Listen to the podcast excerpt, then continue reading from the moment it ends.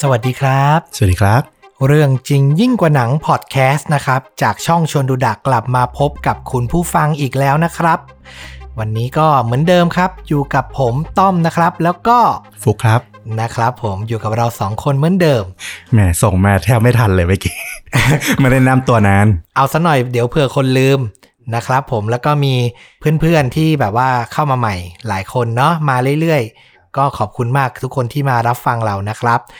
วันนี้เนี่ยเป็นเรื่องราวพอดแคสต์เรื่องแรกที่ผม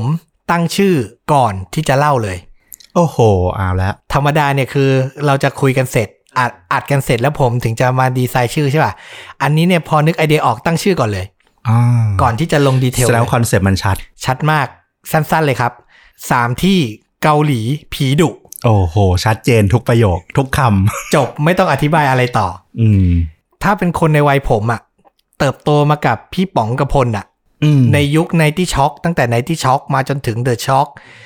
มาจนถึงทุกวันนี้ที่มี The Shock ด้วยมี The Ghost Radio ของพี่แจ็คเขาด้วยเนาะอ่ามันต้องอินกับการเดินสายบ้านผีอะอืมฟลุกอินป่ะ เคยได้ยินป่ะเอ็นจากวัฒนธรรมวิทยุมันมาถึงทีวีเลย อยู่ในวัฒนธรรมเราอะใช่และมันจะมีบ้านผีในตำนานที่เรากล่าวขานกันอะไม่ว่าจะเป็น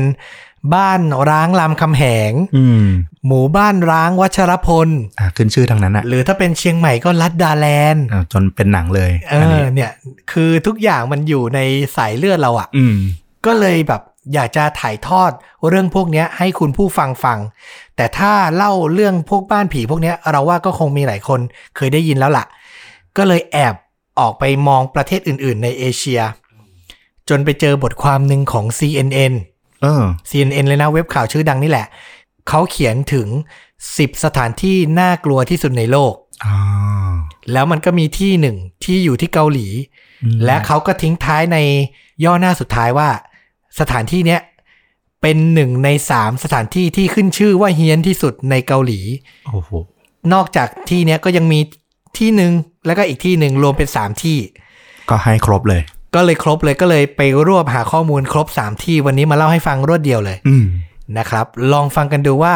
สถานที่ผีเฮี้ยนที่เกาหลีเนี่ย จะน่ากลัวเท่าของไทยไหมโอเคเลย อ่า ลองฟังกันดูนะครับผม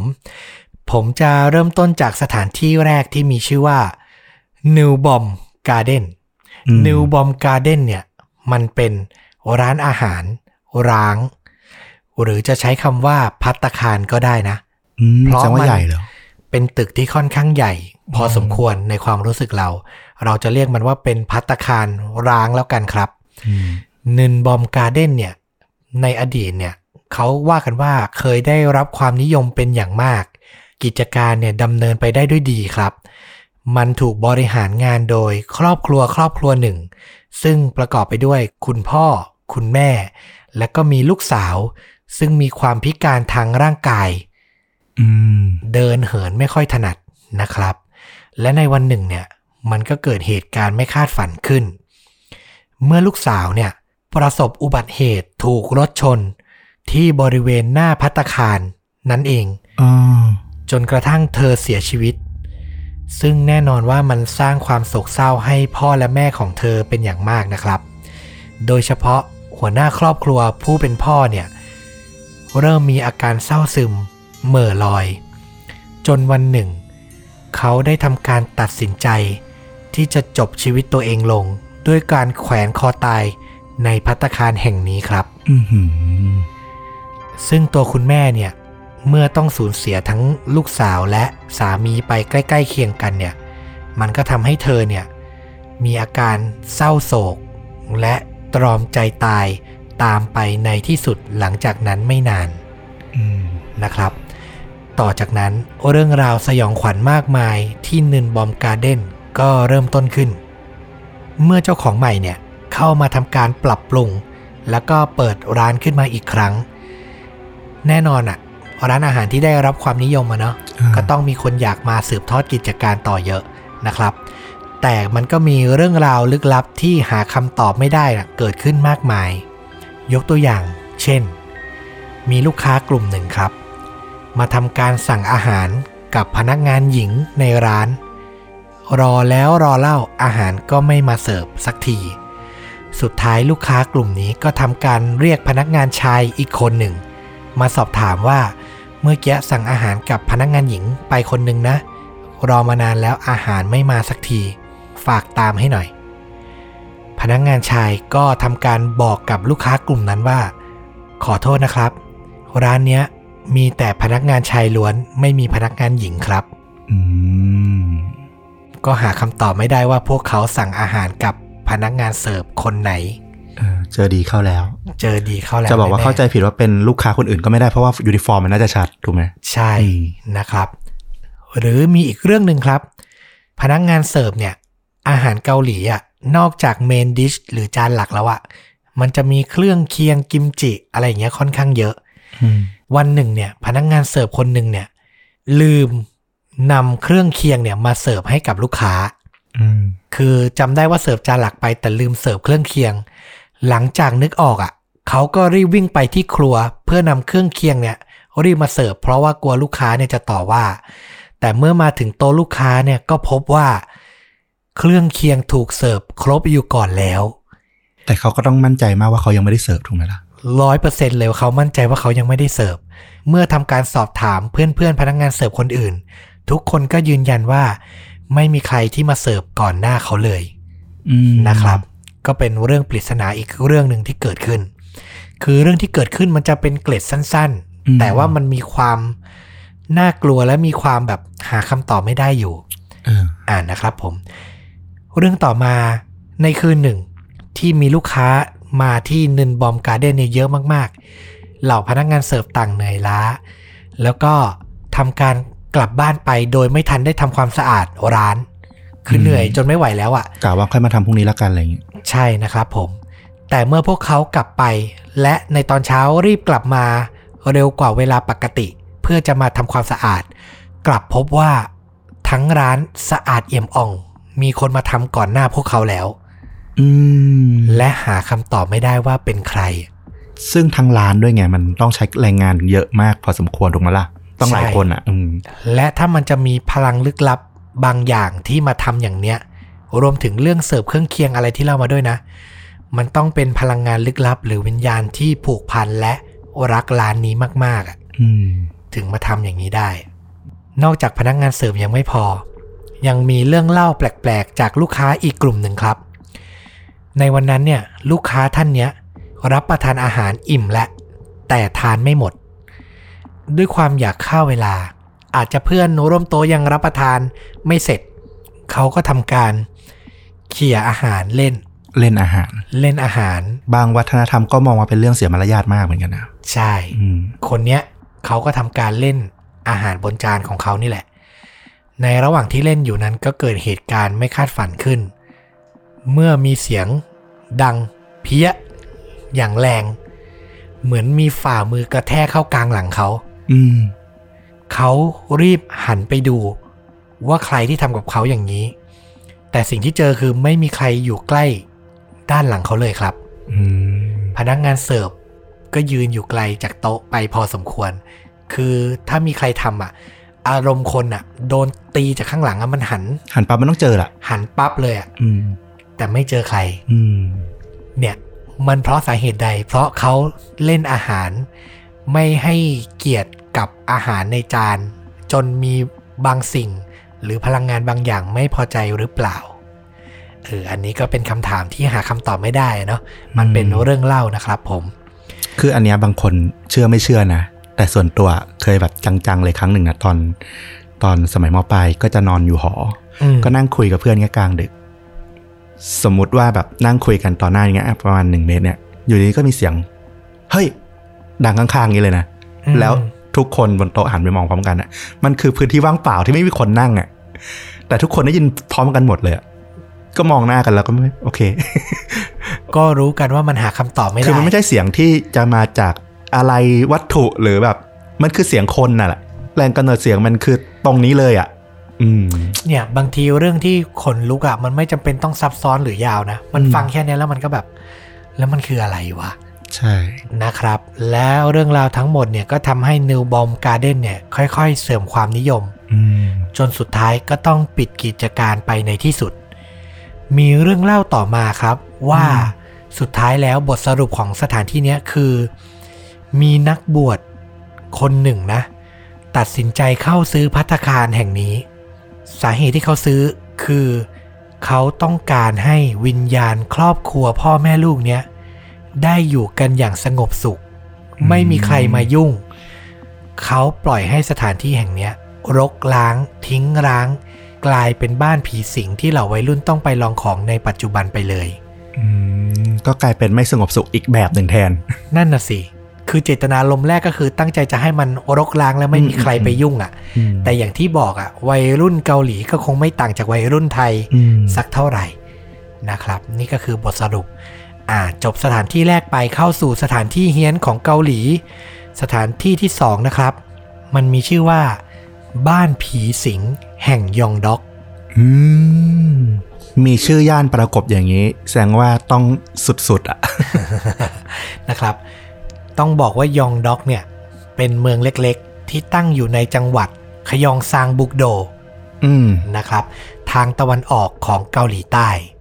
มันเป็นเมืองที่เงียบสงบคนไม่เยอะ เนื่องจากไม่ใช่เมืองท่องเที่ยวอืมนะครับ แต่มันมีสิ่งหนึ่งที่ดึงดูดให้ผู้คนที่ชอบในเรื่องเร้นลับเนี่ยไปเยี่ยมเยือนอยู่เสมอ ก็คือบ้านผีสิงแห่งยองด็อกนี่แหละ เรื่องราวของบ้านหลังเนี้ยเริ่มต้นขึ้นในช่วง ทศวรรษ 1980 ครับ มีครอบครัวครอบครัวหนึ่ง ได้มาสร้างบ้านในบริเวณนี้ ซึ่งในขณะที่ก่อสร้างอยู่นั้นน่ะ ครอบครัวครอบครัวเนี้ยก็ได้รับคำเตือนจากชาวบ้านในบริเวณนั้นเนี่ย พวกเขาต่างพากันเล่าให้ฟังถึงประวัติของพื้นที่แห่งเนี้ยที่มีความสยดสยองและดูไม่ค่อยดีอยู่ แต่ชายผู้ที่เป็นหัวหน้าครอบครัวก็ไม่ได้สนใจ เนื่องจาก เขาไม่ได้มีความเชื่อในเรื่องผีวิญญาณพวกนี้ ก็ทำการสร้างบ้านต่อไป จนเสร็จในอีกไม่กี่เดือนต่อมา ต้องบอกว่าบ้านหลังเนี้ย ถ้าไม่มีเรื่องราวลึกลับเนี่ย อยู่ใน area หรือ location ที่ดีเลย มันจะอยู่บนเนินเล็กอืมๆสามารถดูวิวได้ค่อนข้างดีเลย เท่าที่เราเห็น ก็คือโดนยกสูงขึ้นไปในระดับหนึ่งแล้วก็อ่าสามารถมองวิวรอบๆได้ ใช่มีเนินเล็กอืมๆอยู่อะเป็นบ้านที่ปลูกบนเนินนะครับ ซึ่งหลังจากนั้นไม่กี่เดือนต่อมาหลังจากครอบครัวเนี้ยย้ายเข้ามาอยู่ ก็ประกอบไปด้วยคุณพ่อคุณแม่แล้วก็ลูกสาววัยรุ่นอีกสองคนนะครับอืมในช่วงแรกที่เข้ามาเนี่ย พวกชาวบ้านก็พยายามแวะเวียนไปสอบถาม ด้วยความเป็นห่วงแหละ ว่าเจออะไรแปลกๆบ้างไหม อยู่กันปกติดีบ้างไหมทั้งครอบครัวเนี้ยก็บอกไปว่าไม่มีอะไร อยู่กันได้ปกติดีอืมแต่หลังจากนั้นไม่ถึงเดือนครับ ครอบครัวนี้ก็ได้เจอเหตุการณ์แปลกประหลาดที่เกิดขึ้นมากมาย เช่น ข้าวของที่ถูกเคลื่อนย้ายแบบไม่ทราบสาเหตุอืมนะครับ เสียงที่เหมือนกับมีคนจำนวนมากกำลังเดินอยู่รอบๆบบ้าน รวมถึงมีเสียงพูดคุยหัวเราะ เหมือนกับเด็กเนี่ยเล่นกันอยู่ตลอดทั้งคืนอืมซึ่งเหตุการณ์พวกเนี้ยทำให้สมาชิกของครอบครัวเนี้ย จิตตก และเริ่มที่ไม่อยากจะอาศัยอยู่ในบ้านหลังนี้ จนเริ่มมีปากเสียงทะเลาะกันครับ แต่ด้วยความที่หัวหน้าครอบครัว ผู้เป็นพ่อและสามีเนี่ย ก็ยังยืนยันที่จะอยู่ที่นี่ต่อไปด้วยความที่เขาไม่เชื่อนะอืมสุดท้ายเนี่ย เหตุการณ์ก็เริ่มเลวร้ายลง คราวเนี้ยมันไม่ได้เกิดเพียงแค่เสียง หรือข้าวของที่ย้ายโดยไม่ทราบสาเหตุเท่านั้น แต่ลูกสาวทั้งสองคนของเขาเนี่ย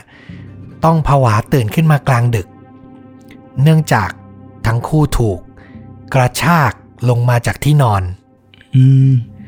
บางครั้งพวกเขาถูกสิ่งของคว้างปาใส่อย่างปริศนา ไม่รู้ว่าใครปาเข้ามา ในบ้าน จนกระทั่งเช้าวันหนึ่ง คนเป็นพ่อตื่นมาและพบศพของภรรยาตัวเอง แขวนคอตายอยู่ที่ห้องใต้ดินในบ้านอืมนั่นทำให้คนเป็นพ่อและลูกสาวทั้งสอง ตัดสินใจย้ายออกไป และทิ้งบ้านหลังนี้ ให้กลายเป็นบ้านร้างตั้งแต่นั้นมาอืมเชื่อว่าหลาย ๆ คนอยากรู้ว่าประวัติของบ้านหลังนี้เป็นยังไง ต้องมีแน่ ๆ เพราะชาวบ้านเตือนแล้วแสดงว่าต้องมีอะใช่ครัไรบอืมสถานที่ของบ้านหลังเนี้ย ต้องย้อนความเป็นมาไปตั้งแต่ในยุคสงครามเกาหลี พื้นที่เมืองยองด็อกเนี่ย เป็นหนึ่งในเขตสู้รบ และมีผู้เสียชีวิตเนื่องจากถูกลุกหลงจากสงครามเป็นจำนวนมากครับ และหนึ่งในกลุ่มผู้สูญเสียเหล่านั้นก็คือ เหล่านักเรียนที่ถูกระเบิดจากปืนใหญ่ ยิงเข้ามาในโรงเรียนอืมทำให้เสียชีวิตไปนับร้อยศพอืม และหลังจากการสู้รบในยองด็อกสิ้นสุดลง ชาวเมืองที่รอดชีวิต ก็นำร่างของเหล่านักเรียนเหล่านี้ ไปฝังที่บริเวณเนินเขาอืมในเวลาต่อมา และบริเวณเนินเขาที่ว่านี้ ก็คือที่ตั้งของบ้านร้างยองด็อกนี่เองครับอืมเสียงปริศนาหรือเสียงหัวเราะเล่นกันของเด็ก เชื่อได้ว่ามาจากเหล่าวิญญาณเด็กนักเรียนที่เสียชีวิตในสงครามเกาหลีนี่เองครับ ซึ่งต่อมาเนี่ยหลังจากที่บ้านหลังนี้กลายเป็นบ้านล้าง ก็มักจะมีกลุ่มวัยรุ่น แวะเวียนเข้ามาใช้เป็นแหล่งมั่วสุมและลองดี แต่เหล่าวัยรุ่นเหล่านั้นก็อยู่ได้ไม่ถึงสองชั่วโมง เพราะพวกเขาจะได้ยินเสียง ตวาดว่า ออกไป เคยมีกลุ่ม ที่หามากๆเข้าไปลองของ ก็ต้องพบเหตุการณ์ที่ยากจะลืมเลือนคือ มีก้อนหินจำนวนนับไม่ถ้วน ถูกระดมปามาจากด้านนอกเข้ามาในบ้านอืมที่พวกเขาอยู่ ในระหว่างที่ก้อนหินปามานั้น เหล่าวัยรุ่นมองออกไปนอกบ้าน และก็ต้องพบกับ หญิงสาว นิรนามที่ยืนมองอยู่ภายนอก และเมื่อวัยรุ่นเห็นหญิงสาวคนนี้แล้ว เธอก็พุ่งตรงผ่านกระจกเข้ามาหาพวกเขาอย่างรวดเร็วอืมและหายไปคาตาอืมแน่นอนว่านอกจากจะเจ็บตัวแล้ว พวกเขายังสติกระเจิดกระเจิงไปหลายวัน และก็ทำให้เรื่องราวขนหัวลุกเหล่านี้เป็นที่ขึ้นชื่อลือชาเป็นอย่างมาก ว่าบ้านหลังเนี้ยผีดุ จนลามไปทั่วประเทศ และก็กลายเป็นที่ยอดฮิตสำหรับนักล่าผีทั้งหลายที่ต้องมาลองของครับ ซึ่งเสียงกรีดร้องว่าออกไป หรือก้อนหินปริศนาที่ถูกคว้างเข้ามาเนี่ย ก็ยังมีหลาย ๆ คนที่มาลองดี แล้วก็ได้รับประสบการณ์เช่นนี้ กลับไปมากมายเป็นที่เล่าที่เฮี้ยนไม่รู้ลืมอีกที่หนึ่งอืมนะครับ นี่ก็คือบ้านผีสิงแห่งยองด็อกนะครับผม มากันต่อที่สถานที่สุดท้ายสำหรับวันนี้ มันมีชื่อว่า กลจีอัมอืม เป็นโรงพยาบาลจิตเวชครับ ซึ่งเป็นสถานพยาบาลร้างที่มีชื่อเสียงไปทั่วโลก อย่างที่ผมเกริ่นไว้ตอนต้นอ่าคือในปี 2012 เนี่ยเว็บไซต์ CNN มอบตำแหน่งหนึ่งในสถานที่น่ากลัวที่สุดในโลกเนี่ย ให้กับโรงพยาบาลจิตเวชกลจีอัมแห่งนี้อืมซึ่งบอกเลยว่าดูรูปปุ๊บขนลุกปับ๊บอืมน่ากลัวมาก โรงพยาบาลล้างอะ่ะ โรงพยาบาลล้างปกติก็หลอนแล้ว นี่ยังจิตเวชด้วย นั่นน่ะสินะครับ ซึ่งมันก็มีหลากหลายตำนานสยองที่เป็นที่กล่าวขานในสถานที่แห่งนี้ครับ เริ่มแรกเล่ากันว่า ก่อนจะมาเป็นโรงพยาบาลเนี่ย ที่ดินผืนเนี้ยเคยเป็นที่ตั้งของเรือนจำมาก่อนอืมแน่นอนว่ามีนักโทษเนี่ยเสียชีวิตไปมากมาย หลังจากเรือนจำถูกปิดไปมันก็กลายมาเป็นโรงพยาบาลจิตเวชอืม สยองซ้ำซ้อนไปอีก มีเรื่องเล่าว่ามีคนไข้หลายคน เสียชีวิตโดยไม่ทราบสาเหตุ หลายๆ คนมีบาดแผล ถูกทำร้าย ถูกข่วน ถูกเคี่ยนอืมแต่เมื่อตำรวจเข้ามาเสาะหาสาเหตุ ก็ไม่เจอว่ามีเหล่าพนักงานหรือผู้ดูแลที่เป็นคนทำเป็นรอยแผลและการเสียชีวิตที่ลึกลับและไม่ทราบสาเหตุของเหล่าคนไข้ ที่สำคัญก็คือมีอีกเรื่องหนึ่งที่บอกว่าเกิดขึ้นกับผู้อำนวยการของโรงพยาบาลครับ เล่ากันว่าวันหนึ่ง ระหว่างที่เขาทำการเปิดประตูเข้าห้องทำงาน ก็มีเสียงร้องอันโหยหวน ของวิญญาณอะดังขึ้นมาจากในห้อง คือร้องขึ้นมาแบบด้วยความทรมานเลยอะโดยไม่มีใครอยู่นะอืมจนได้ยินกันไปทั่วทั้งโรงพยาบาล และเมื่อเสียงเงียบลง ทุกอย่างอยู่ในความสงบ จนมีพนักงานเนี่ยจะเข้าพบผู้อำนวยการ พอเปิดประตูเข้าไปก็พบว่า เขาผูกคอตายอยู่ในห้องทำงานอย่างปริศนา ไม่มีสาเหตุครับอืมไม่มีใครรู้ว่าเขาฆ่าตัวตายไปทำไม เริ่มมีเสียงร่ำลือว่าที่เขาทำไปเนี่ย เพราะถูกวิญญาณเข้าสิง หลังจากนั้นโรงพยาบาลเนี่ยก็ถูกทิ้งร้างให้สุดโทรมแล้วก็ต้องปิดตัวลงในที่สุด อืม อีกเรื่องหนึ่งเล่าว่าจริง ๆ แล้ว ผู้อำนวยการเนี่ยไม่ได้ผูกคอตาย แต่เขาเนี่ยมีปัญหาทางจิต จากการติดยาขนาดหนัก จนทำให้เขาเนี่ยมีจิตที่ไม่ค่อยสมบูรณ์ อาจจะมีจิตหลอน และทำการเริ่มทรมานผู้ป่วยทางด้านจิตเวชอยู่ในห้อง 206อืมคือนำคนไข้คนป่วยที่ไม่รู้อิเหนวอิเหนเนี่ยไปทรมาน นะครับ บางครั้งเนี่ยรุนแรงถึงขั้น จับผู้ป่วยมาแขวนคอ จนตายไปต่อหน้าต่อตา และแน่นอนว่าเมื่อมีผู้ป่วยเสียชีวิตมากขึ้น ความจริงเริ่มถูกเปิดเผย เขาก็ทำการหลบหนีออกจากโรงพยาบาล และกลายเป็นบุคคลสาบสูญจนถึงปัจจุบัน ไม่มีใครรู้ว่าเขาหนีไปอยู่ที่ไหน และยังมีชีวิตอยู่หรือไม่อืมหลังจากนั้น โรงพยาบาลก็ถูกปิดตัวลงครับ ทุกห้องทุกประตูในโรงพยาบาลเนี่ย ถูกเปิดออกเพื่อเช็คทุกสิ่งทุกอย่างอืมแต่เล่ากันว่า ประตูห้อง 206 เปิดไม่ได้ ไม่ว่าจะพยายามยังไงก็เปิดไม่ออก ร่ำลือกันว่า เป็นเพราะวิญญาณเหล่าคนไข้ที่ถูกทรมานทำการปิดกั้นประตูบานนั้นอยู่ครับอืม เนี่ยก็เป็นเรื่องเล่าของโรงพยาบาลจิตเวชกลจีอัมนะครับ แต่หลังจากตามสืบสอบไปหลายบทความอ่าก็มีแหล่งข่าวเว็บไซต์หนึ่ง ยืนยันว่า นี่คือเรื่องจริงของโรงพยาบาลจิตเวชกลจีอัมครับอืมมันถูกปิดตัวลง เนื่องจากปัญหาทั้งด้านการจัดการของเสียไม่เป็นไปตามมาตรฐาน ไม่ได้รับการยอมรับจากรัฐ คือทำไม่ผ่านมาตรฐานอะโดนสั่งปิด สุดท้ายก็เลยต้องโดนสั่งปิดอืมปิดตัวลงไปในที่สุด มันไม่ได้มีส่วนเกี่ยวข้องกับวิญญาณร้ายแต่อย่างใดอืมนะครับ แต่เนื่องจากว่ามันเป็นเรื่องเล่าที่มีชื่อเสียง CNN ก็นำไปเล่า และนอกจากนี้ในปี 2018 ก็มีภาพยนตร์เกาหลี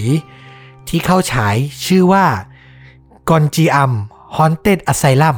ก็คือใช้ชื่อของสถานที่มาเป็นชื่อหนังเลย และหนังก็ประสบความสำเร็จเป็นอย่างมาก ได้รับการยอมรับว่าเป็นหนังสยองขวัญ ที่มีจำนวนผู้ชมมากที่สุดเป็นอันดับ3ในประวัติศาสตร์เกาหลีอะคือเราอะได้ดูเรื่องนี้ทาง VIU View ใช่ไหมเราชอบมากนะ สนุกใช่ไหมโคตรดีอะมันเป็นแนวฟาวฟุตเตจถูกปะประมาณนั้นใช่ก็คือแก๊งวัยรุ่นจะไปทำการล่าท้าผีกันที่โรงพยาบาลแห่งนี้ แล้วแต่ละคนก็พกกล้องเข้าไป โดยมีเจ้าของรายการก็เป็นหนึ่งในกลุ่มวัยรุ่นนั่นแหละอ่า จะทำการดูมอนิเตอร์ เหมือนอารมณ์รายการผีที่เราดูของไทยนี่แหละ คือต้องมีคนอยู่ center ควบคุมอะใช่คอยสั่งคอยคอยสั่งว่าอ่เอาไปตรงนู้นไปทำภารกิจตรงนี้อย่างนั้นอย่างนั้นอย่างเงี้ยอืมแล้วแบบบรรยากาศได้มากน่ากลัวมาก สนุกเลยใช่ปะมันอาจจะแบบงงงๆกับบางอย่างนะแต่แบบความหลอนมันได้เลยอะเขาว่ากันว่าถ้ารู้ประวัติของกอนจีอัมก่อนอืมแล้วไปดูจะยิ่งสนุก ไอห้องที่ว่าเปิดไม่ได้มันก็เอามาเล่นด้วย ใช่ไหมห้องใช่206เนี่ยนะใช่ใช่อื้อหือเนี่ยฟังอย่างนี้ยิ่งน่าดูมาก คอหนังผีนี่ห้ามพลาดเลย แนะนำว่าอย่าดูกลางคืนคนเดียวหลอนน่ากลัวเลยน่ากลัวมากจริงอ่านะครับ โอ้โห ถ้าฟุกรับประกันนี่น่าสนใจเลยอืมนะครับ ผมก็ลองหามาชมกันกับเรื่องกลจีอัม Haunted Asylum คือมุกการหลอกอะมันอาจจะคล้ายๆ หนังผีที่เรารู้จักกันดีอยู่แล้วแหละอืมแต่ดีไซน์หลาย ๆ อย่างอะมันค่อนข้างดีเลยแหละ และผีเกาหลีอะน่ากลัวไม่แพ้ผีญี่ปุ่นกับผีไทยหรอกอ่าจริง ๆ ดูมาหลายเรื่องแล้วอืมนะครับผมเป็นหนังปี 2018 เอง เราว่าเซิร์ชหาดูไม่ยาก เออ แต่ตอนฟังเรื่องของต้อมเราไปนึกถึงหนังเรื่องหนึ่งเหมือนกัน อ่า คือหนังไทยเรื่อง Ghost Game ล่าท้าผี เฮ้ย เรื่องนั้นมันเป็นผีเขมร ใช่ มันก็คือกลุ่มเรียลลิตี้ไปถ่ายรายการสำรวจคุกเขมรที่สมัยเขมรแดง ขังนักโทษแล้วก็ทำการทรมานตายอะไรเงี้ยที่เอาแก๊ง AF สมัยยุคนั้นอะคือตอนนั้นไปเล่ต้องบอกว่าเป็นยุคแบบ AF1 ดัง ๆ เลยอะใช่ คือเพิ่งออกจากบ้านออฟอืมปองศักดิ์อะไรเงี้ย ใช่ ไปเล่นกันทั้งกวนเลย ใช่ และเราจำได้ว่าเราชอบด้วย เราอะชอบมากถึงแบบใครจะคอนคอร์ดด้วยอาจจะด้วยด้วยความที่มันกระแสแหละแบบเอา AF ไปเล่นหนังอะไรอย่างเงี้ย แต่ถ้ามองในความเป็นหนังผีอะน่ากลัวมากเลยนะ ใช่แล้วผีเขมรเราจำได้น่ากลัวอืมแล้วมันมีที่มามันคือสอดแทรกประวัติศาสตร์เขมรแดใช่ใช่งมีการฆ่าล้างเผ่าพันธุ์อะไรเงี้ย มันยิ่งทำให้ทัชใจเราทัชใจคนที่ก็พอรู้ประวัติศาสตร์ในละแวกนี้อยู่บ้าง ใช่โอ้ยิ่งน่ากลัวหนักเลย อืมนี่แหละนะครับ แนะนำสองเรื่องเลย คือถ้าเป็นเรื่องจริง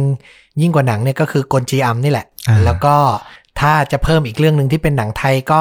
ประมาณ 10 ปีได้แล้วล่ะอืมนะครับ ก็คือ Ghost Game เนี่ย เราว่ามาตรฐานโอเคเลย ใช่ใช้ได้เลยนะครับ ก็เดี๋ยวจะแปะเทรลเลอร์ไว้ให้ทั้งสองเรื่องนะครับ นี่ก็คือเรื่องจริงยิ่งกว่าหนังใน Mood and Tone แบบสยองขวัญอีกหนึ่ง episode นะครับ ก็เอามาตัดอารมณ์บ้าง มีหลาย ๆ แนวเนอะสำหรับเรื่องจริงยิ่งกว่าหนัง มันมีบางทีมันเป็นเรื่องสั้นๆที่น่าสนใจ เราก็จะพยายาม adapt โดยการแบบเล่าหลาย ๆ เรื่องในตอนเดียว อย่างเงี้ยให้มันได้อารมณ์เป็นวาไรตี้ไปนะครับ แต่ถ้าเรื่องไหนมันโอเคแหละความยาวมันได้แล้วก็จะเหมือนเดิมเนาะอะก็เล่ากันไปเต็ม ๆ เรื่อง ยังไงให้ก็คุ้มค่าทุกเอพิ o d ด จะพยายามให้คุ้มค่าคุณผู้ฟังมากที่สุด ไม่ให้เสียเวลาเปล่าเวลาเปิดมาฟังเรา จะได้ติดตามกันไปนานๆนะครับ โอเคสำหรับวันนี้ก็ลาไปเท่านี้ฝากติดตามทุกช่องทางเหมือนเดิม YouTube Facebook b l o g i t และ Spotify ได้หมดเหมือนเดิมนะครับ และกลับมาพบกับเรื่องจริงยิ่งกว่าหนังได้ใหม่ ในตอนต่อๆไป สวัสดีครับ สวัสดีครับ